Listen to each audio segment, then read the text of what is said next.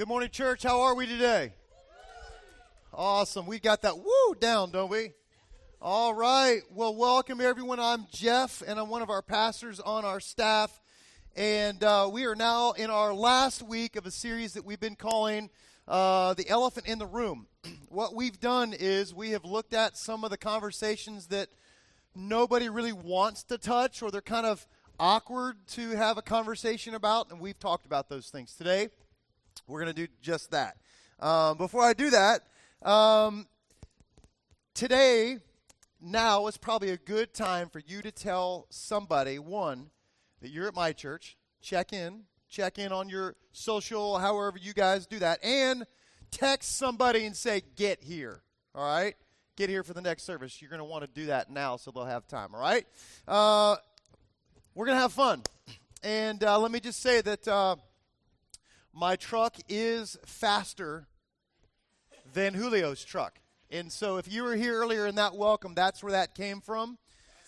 When, uh, when you have the microphone. uh, and so here's what I want to say uh, you got a card uh, on your seat. Now, Easter's like, feels like a long ways away, doesn't it? Because it feels like we're supposed to still be in winter, although it's like 70 and 80 degrees. But Easter's on its way. And as you know, around here at our church, we don't play games with Easter. I mean, we like literally have draft day games about Easter, but we we get fired up and serious about Easter around here because we actually believe that Jesus did rise from the grave. So we get fired. I mean, we, we really go all in. I mean, we're we're we're doing draft days for the next two weeks just to get people in line and on board. We've got a series, a series that we're calling Major League Marriage that's, that we're going to promote on Easter. In fact, every volunteer, every volunteer will get an awesome, cool t shirt that we're going to use to market that series on Easter just to get people to come back. Because we know, I mean, traditionally we've, we've had crowds and, and upwards of 2,000 people show up on Easter. We've had years that we've had, had 200 plus people bow the knee and make Jesus leader and forgiver of their life. And we just know that people are going to show up, and we're going to do our very best job, as we do every year, making you the guarantee. If you bring a friend and you invite, invite someone that you think is far from God, we will do our very best to connect with them. So we want you to use these cards and to be, be reminded that this is going to be the best Easter yet. Okay? Have I said that before? I lied then. This will be the greatest Easter we've ever had. All right, mark mark my words down on that one. All right, all right. Today, you are going to have a conversation with me. It'll be kind of one-sided because uh, I've got the mic, but I enter into this conversation humbly because, as in all of any weeks that we communicate and teach, uh, I'm not the final say with anything that I that I that I say to you. Uh, the final say is God's word. And so, in, in today's conversation, I'm very humbled by this conversation because it's so much larger than me, so much larger than us. I mean, it's, it's huge. And today's conversation is one of those conversations that just makes you a little bit queasy in your stomach because there is a reality in this conversation that is, that is larger and happening more than we ever realize.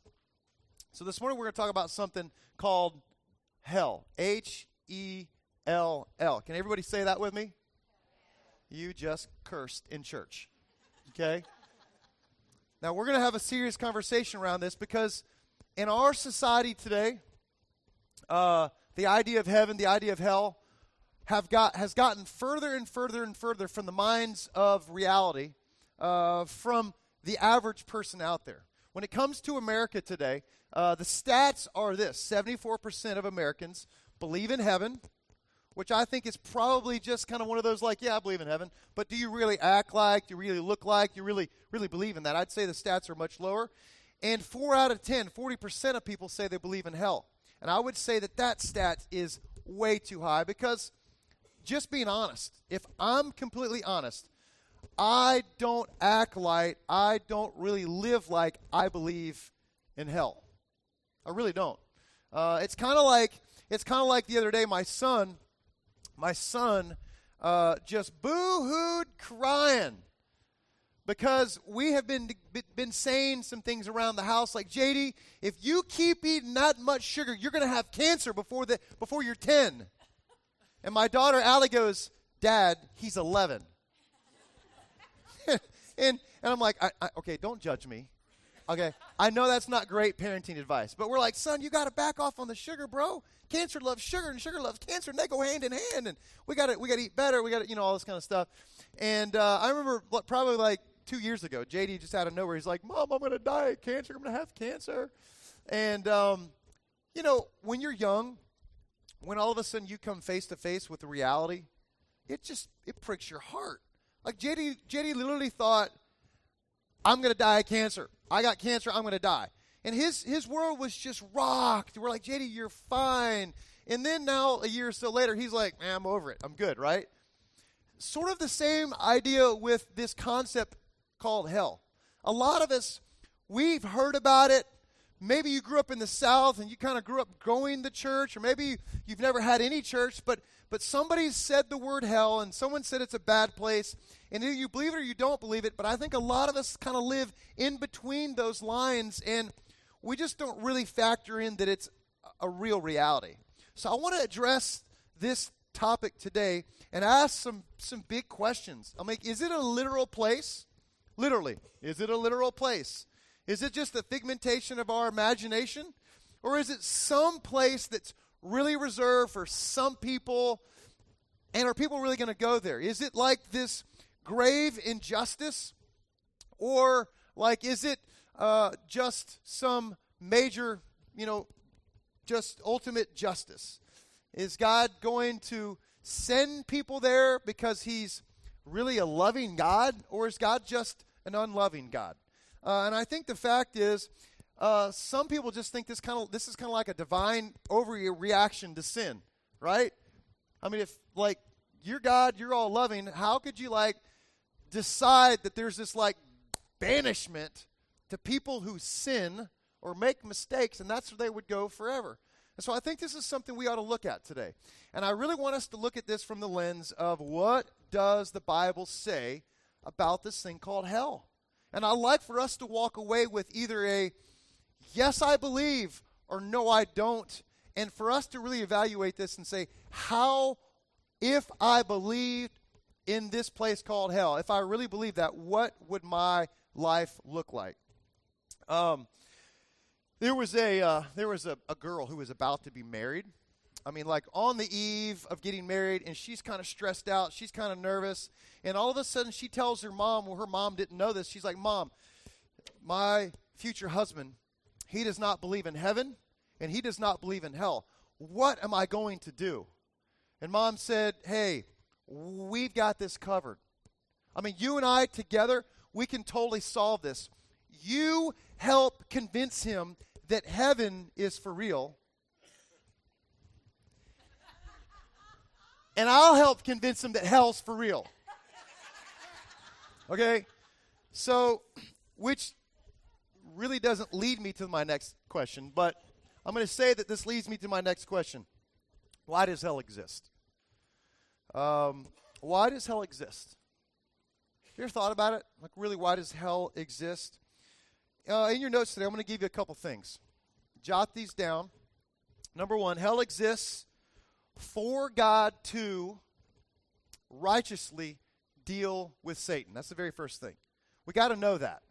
Uh, hell exists for God to righteously. Why righteously? Because God, God, in our estimate, uh, in, uh, in our ability to estimate and understand God, I think it's really, really hard for us to even grasp how holy God is, how perfect God is, how God is God is right, and uh, apart from Christ, apart from God, we can never be right. So here's what's amazing about God God is right, and He also makes a way for people to be right. Uh, and so He literally He exists and, and uses hell to help deal with Satan in his very righteous way. So God uses hell. to deal with Satan. Uh, now, a lot of us, we kind of view Satan as sort of like the ruler of hell.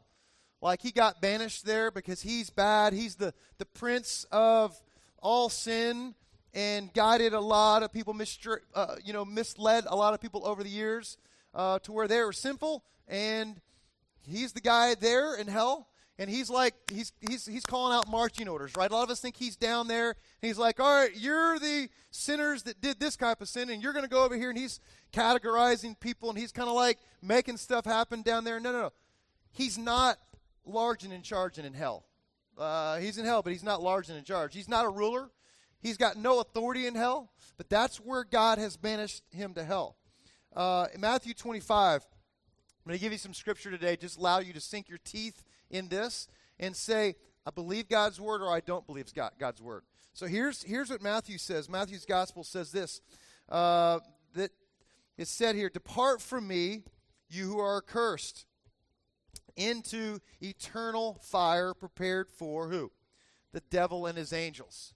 So Jesus, God, prepared a place called hell, and he banished and will ultimately banish our enemy, the devil, to hell for forever.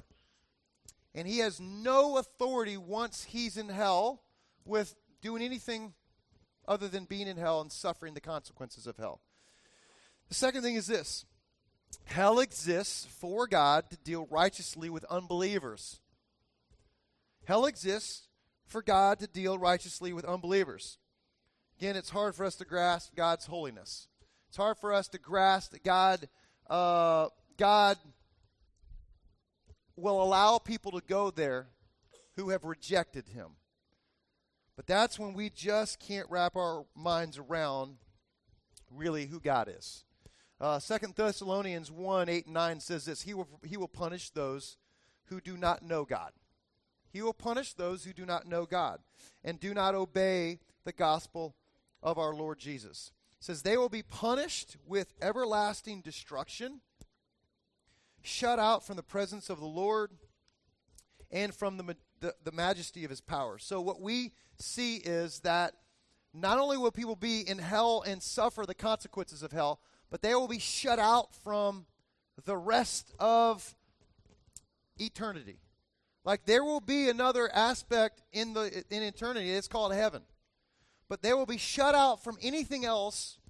Uh, almost like as if a criminal gets put in solitary confinement. One of the worst things you can do to a criminal is to put him in a private, solitary, confined space. And what we learned from Scripture is there will be this everlasting punishment, shut out from the presence both of people and separated forever from God.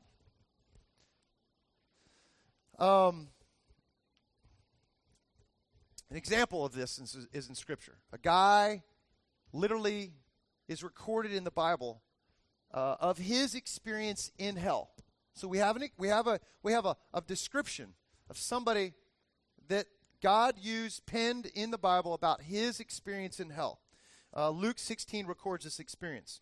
It says, There was a rich man who was dressed in purple uh, and fine linen and lived in luxury every day. Now, this is not just a guy who had money. This guy was like mega rich. I mean, like, like beyond just average, uh, you know, upper end of society. This guy was like crazy, crazy, crazy, crazy wealthy. Uh, so much so that it says that he dressed in purple. We know back, back then that purple was like this very, very, very expensive dye. They have to get this dye to, to you know, to make a an outfit, clothing, a purple. Uh, so Scripture describes this guy as having that type of clothing, uh, and it was fine linen, and he dressed up and dressed the very best every day of his life. This guy was so wealthy that every day of his life uh, he dressed well and ate well. Um, in fact, I've, I've, I've read and heard that in that one of this guy's outfits would have fed a person for an entire year. And this guy had like an outfit for every day of the week, and, and probably threw away uh, clothes that he'd worn once. This guy was, I mean, the Bible's trying to give us a picture. This guy was like really wealthy, right? Really, really wealthy. And it said, at his gate, another guy involved in this story, at his gate was laid a beggar named Lazarus. So here's a guy, he's Lazarus. It says that they was he was laid at his gate. So I don't imagine this guy got around much. Someone had a, had to put him there. So apparently this rich guy allowed there to be a beggar at his gate. Give him a nice applause for that, right? Thank you for letting this this beggar to be outside your gate. Um, um, and so you got two guys. You got a rich guy and you got a poor guy. Poor beggar. And it says that this guy Lazarus was covered with, sto- with sores and longing to eat. This guy was hungry. He's longing to eat from what fell from the rich man's table. And it says, uh, I just think this is kind of wild that Scripture records this, that even the dogs came and licked his, store, his sores. Um, which I, I think what that portrays there is that it would ease his pain when the dogs would lick his wounds. It would ease the pain of his suffering uh, proving my theology that dogs are from God and cats are from the devil. Um, oh, I thought I didn't say that out loud. Um, so, so here at his gate was Lazarus. Uh, and what was traditional then would be that when the people who would have dinner with the rich man and himself, um, they would take a piece of bread and they would wipe off any of the the, the, the, crumbs from that were stuck on their hands from the food, any any dirtiness, anything that were stuck from food, they'd wipe it off. And then they would take the scraps and crumbs from the table and they would either push it off on the floor, they'd push it off on another plate or platter. And they would get all these crumbs and all this food, and they would take it out and they would toss it and throw it to the dogs and the man that was at the gate. And so uh, I do not believe this guy was a Christ follower. I don't believe that this rich man was a Christ follower because even though, was a, there were, even though there was a huge need, like right there outside of his gate, we don't see any mention in Scripture that he did anything to help.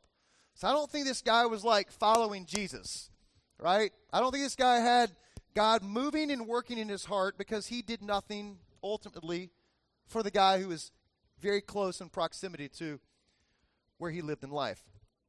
And so, what happened to these two men when they died?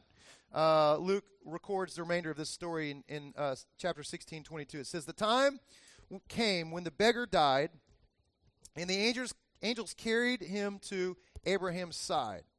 So, Abraham's in heaven, and the beggar dies, and he goes to heaven.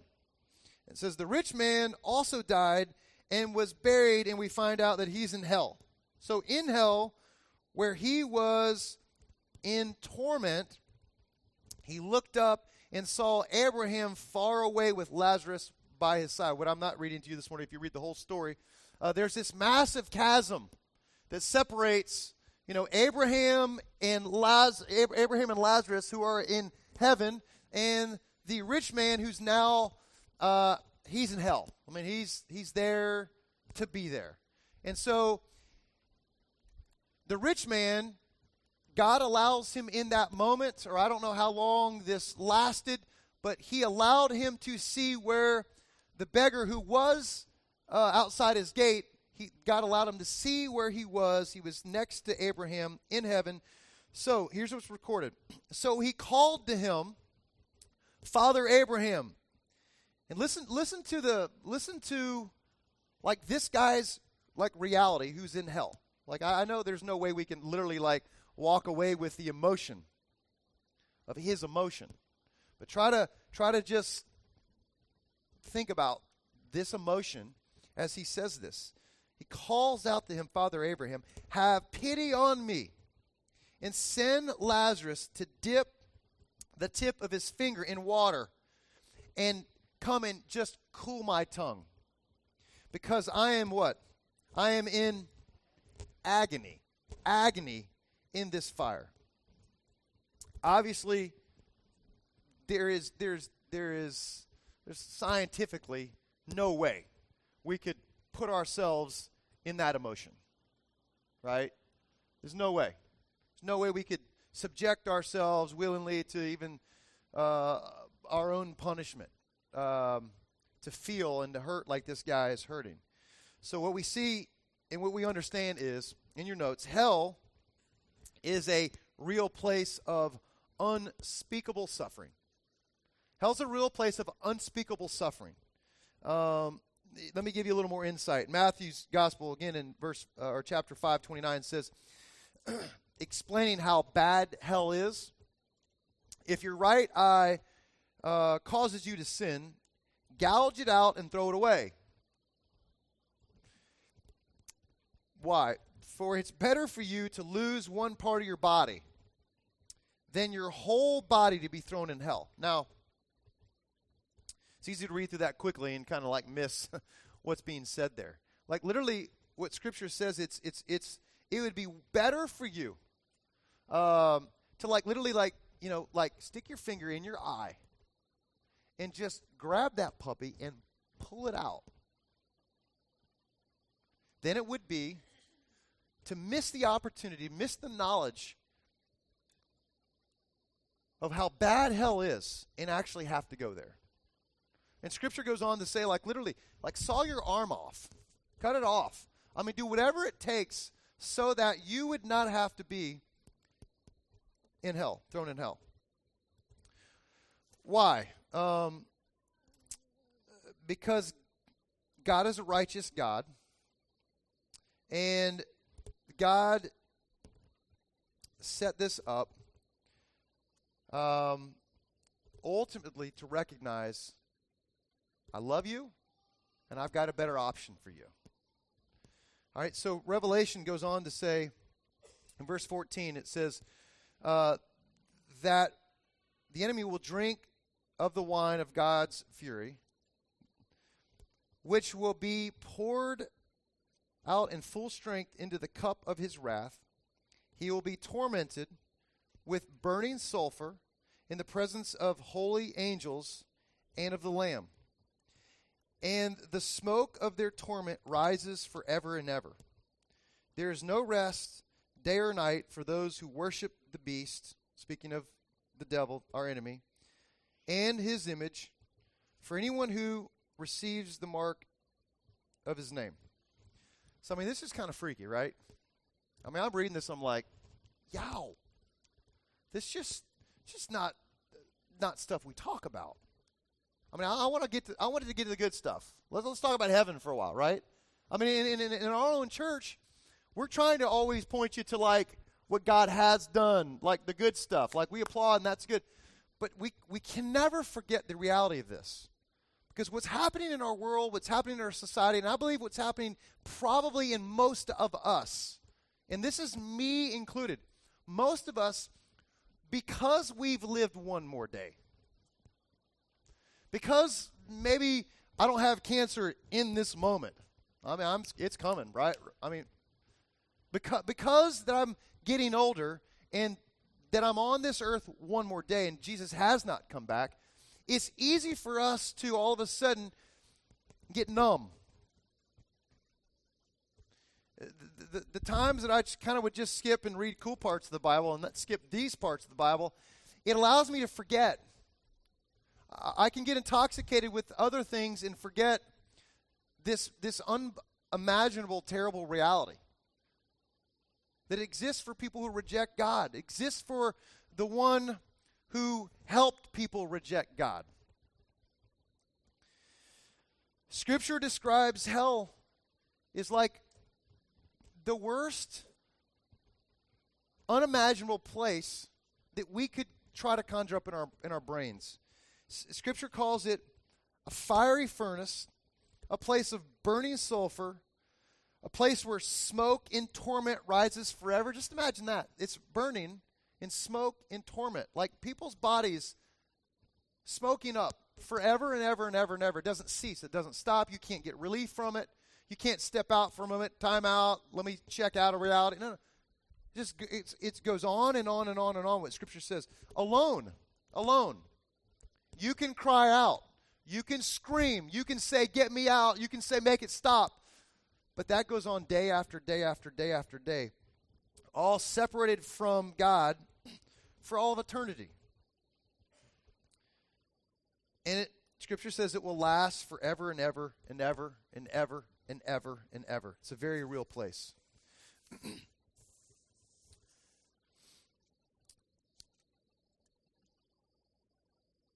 and so Lazarus is in heaven.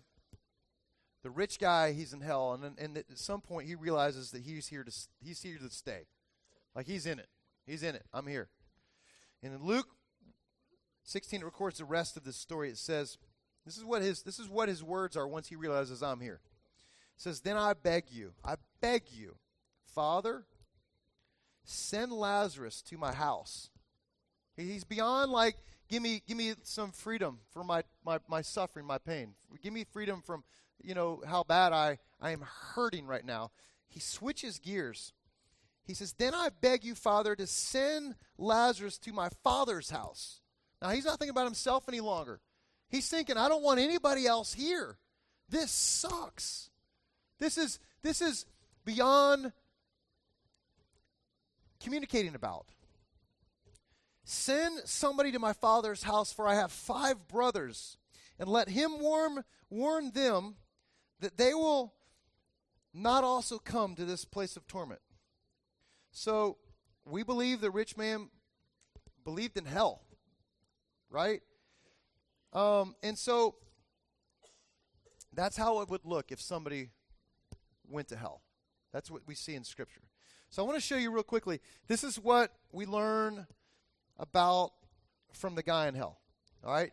Uh, four things, real quick. In your notes, you got this. The rich man was fully conscious. He wasn't unconscious. He wasn't in a kind of out there la la land place. He was fully conscious. His brain was working. Everything was functioning.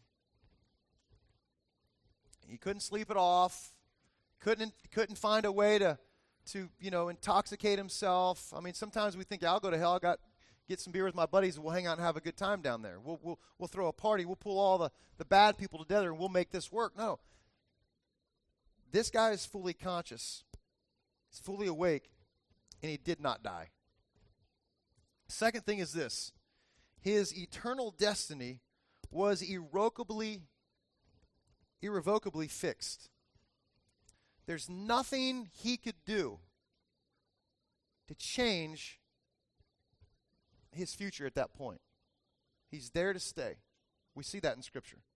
Number three, he knew what he was experiencing was just.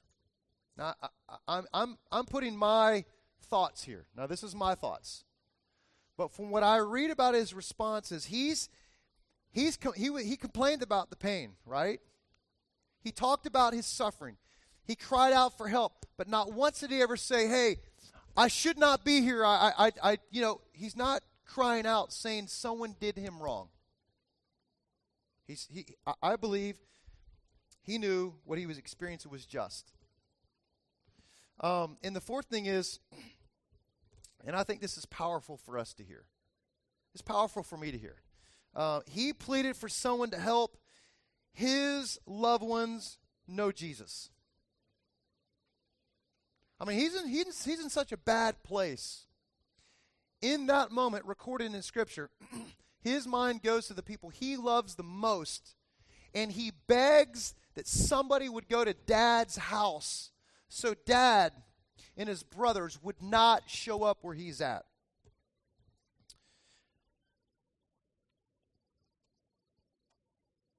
And so here's here's my question this morning, I, and I'm just I'm having a hard time even talking about this today.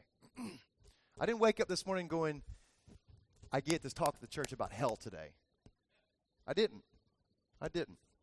I mean, my my hands, I'm like sweating like crazy right now. Because I, I don't I don't know how to commute communicate this to our church other than saying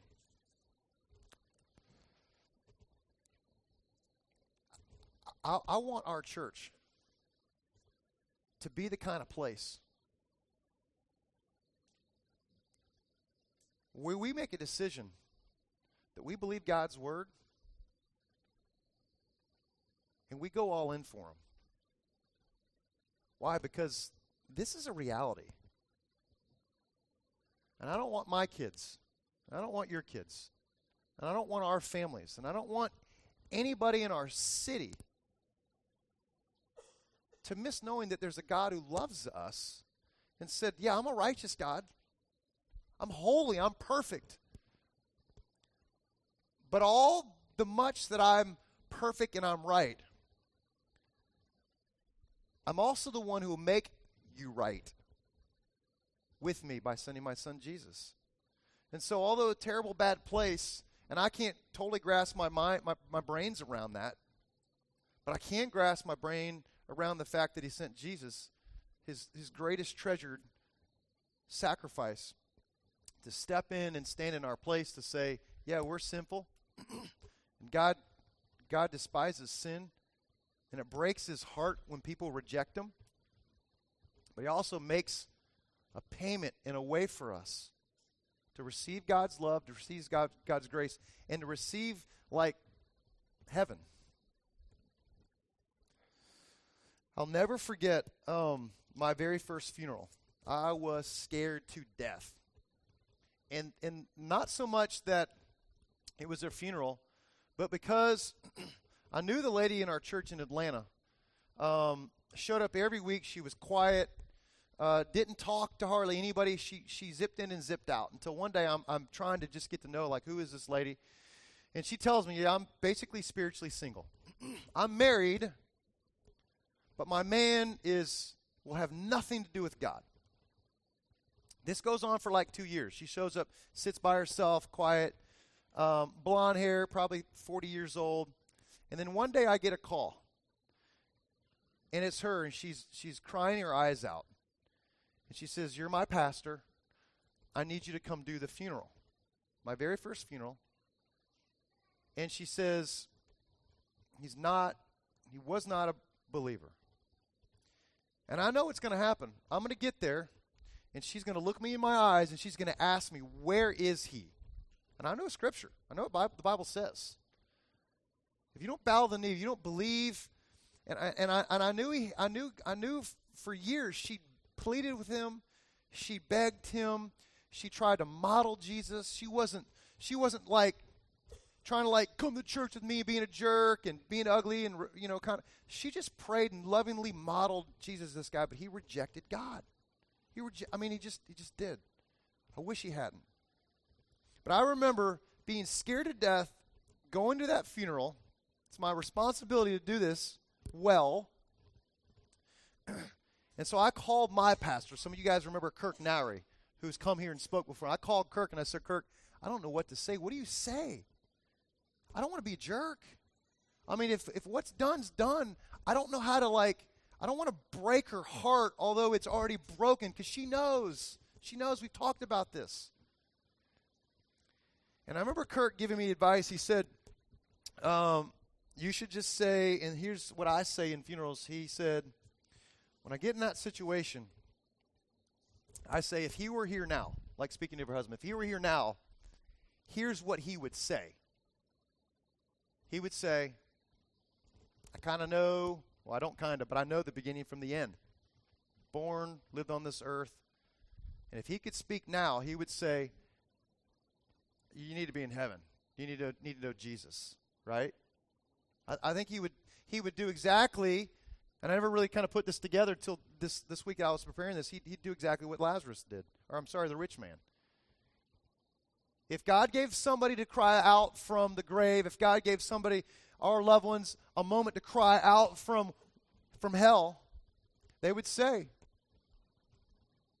You don't want what I you don't want where, I, where I'm at. You don't want what I got. Jesus is the answer.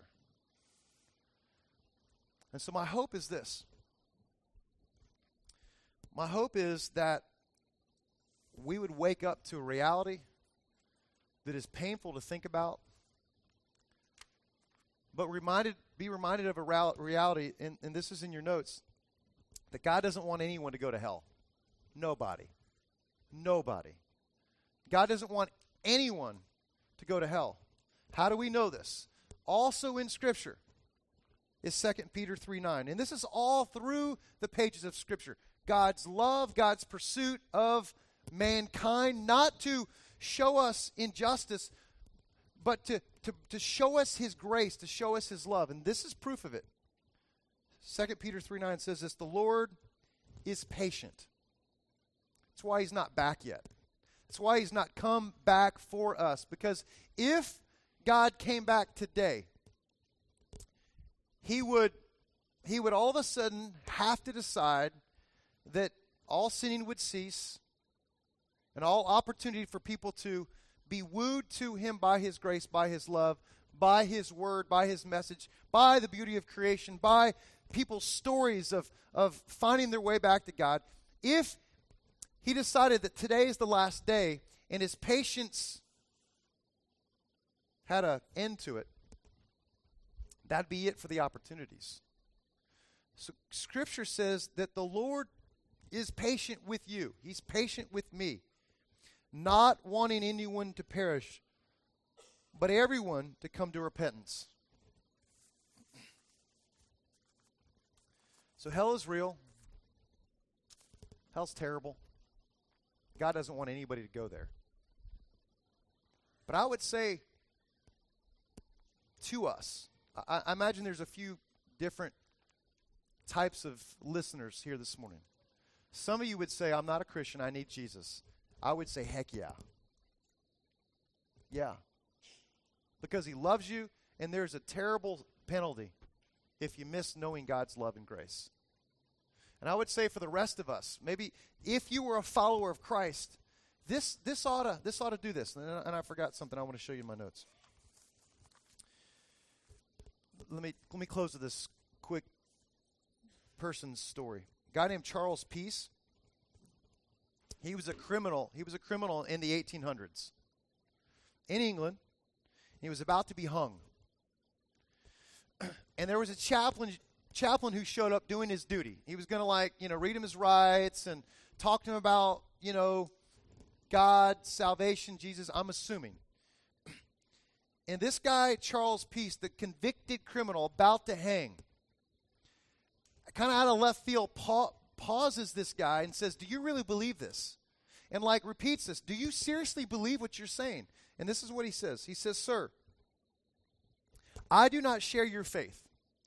But if I did, if I believe what you say you believed, then although England were covered with broken glass from coast to coast, I would crawl the length and breadth of it on hand and knee and think the pain worthwhile just to save a single soul from this eternal hell of which you speak.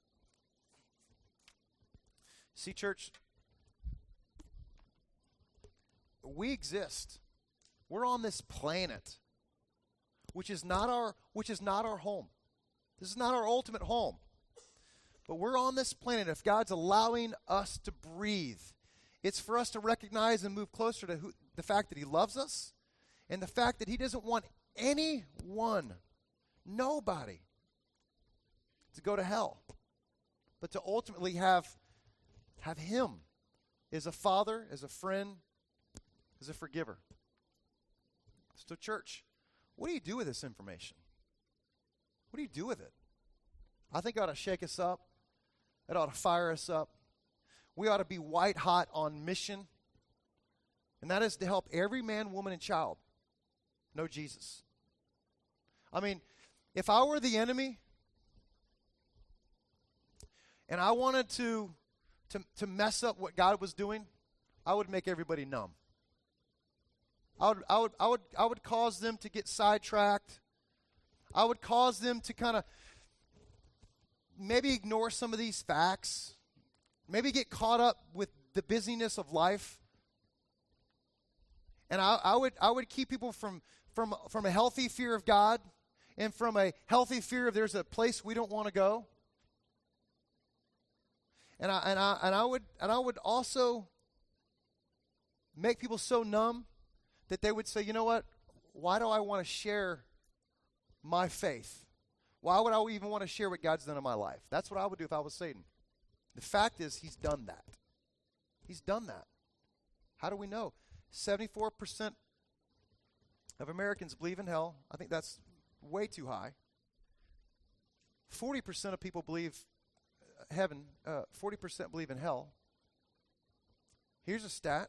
This is kind of maybe where America's at with do we really believe?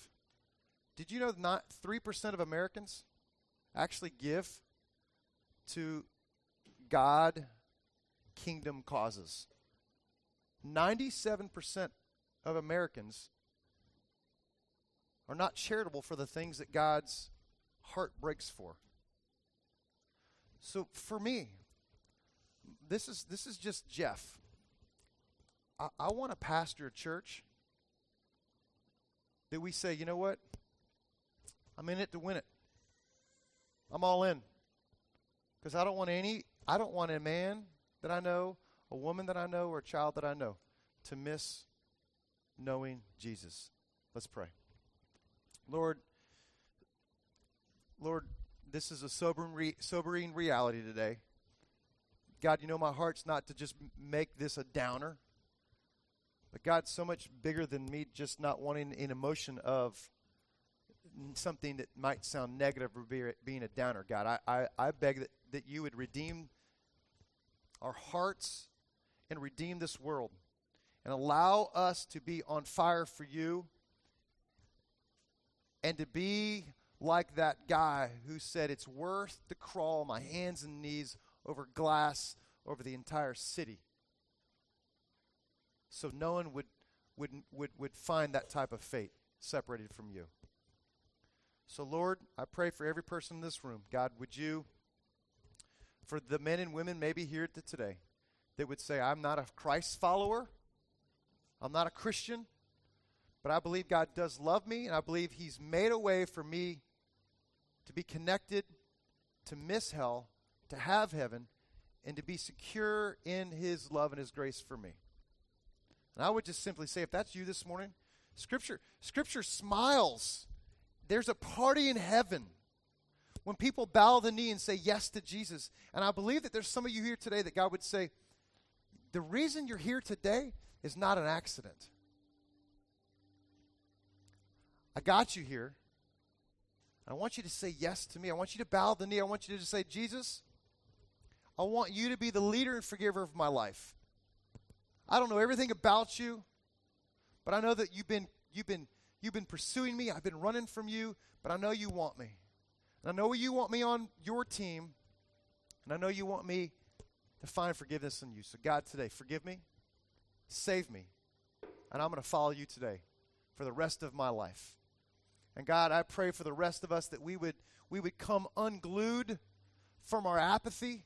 We'd come unglued from normalcy we'd come unglued from the fact that we can get excited about so many other things and miss the thrill, miss the thrill of knowing that my friend knows Jesus and will be in heaven. And heaven will be more crowded because of my story. God, use us, use our faults, use our fears, use our hurts.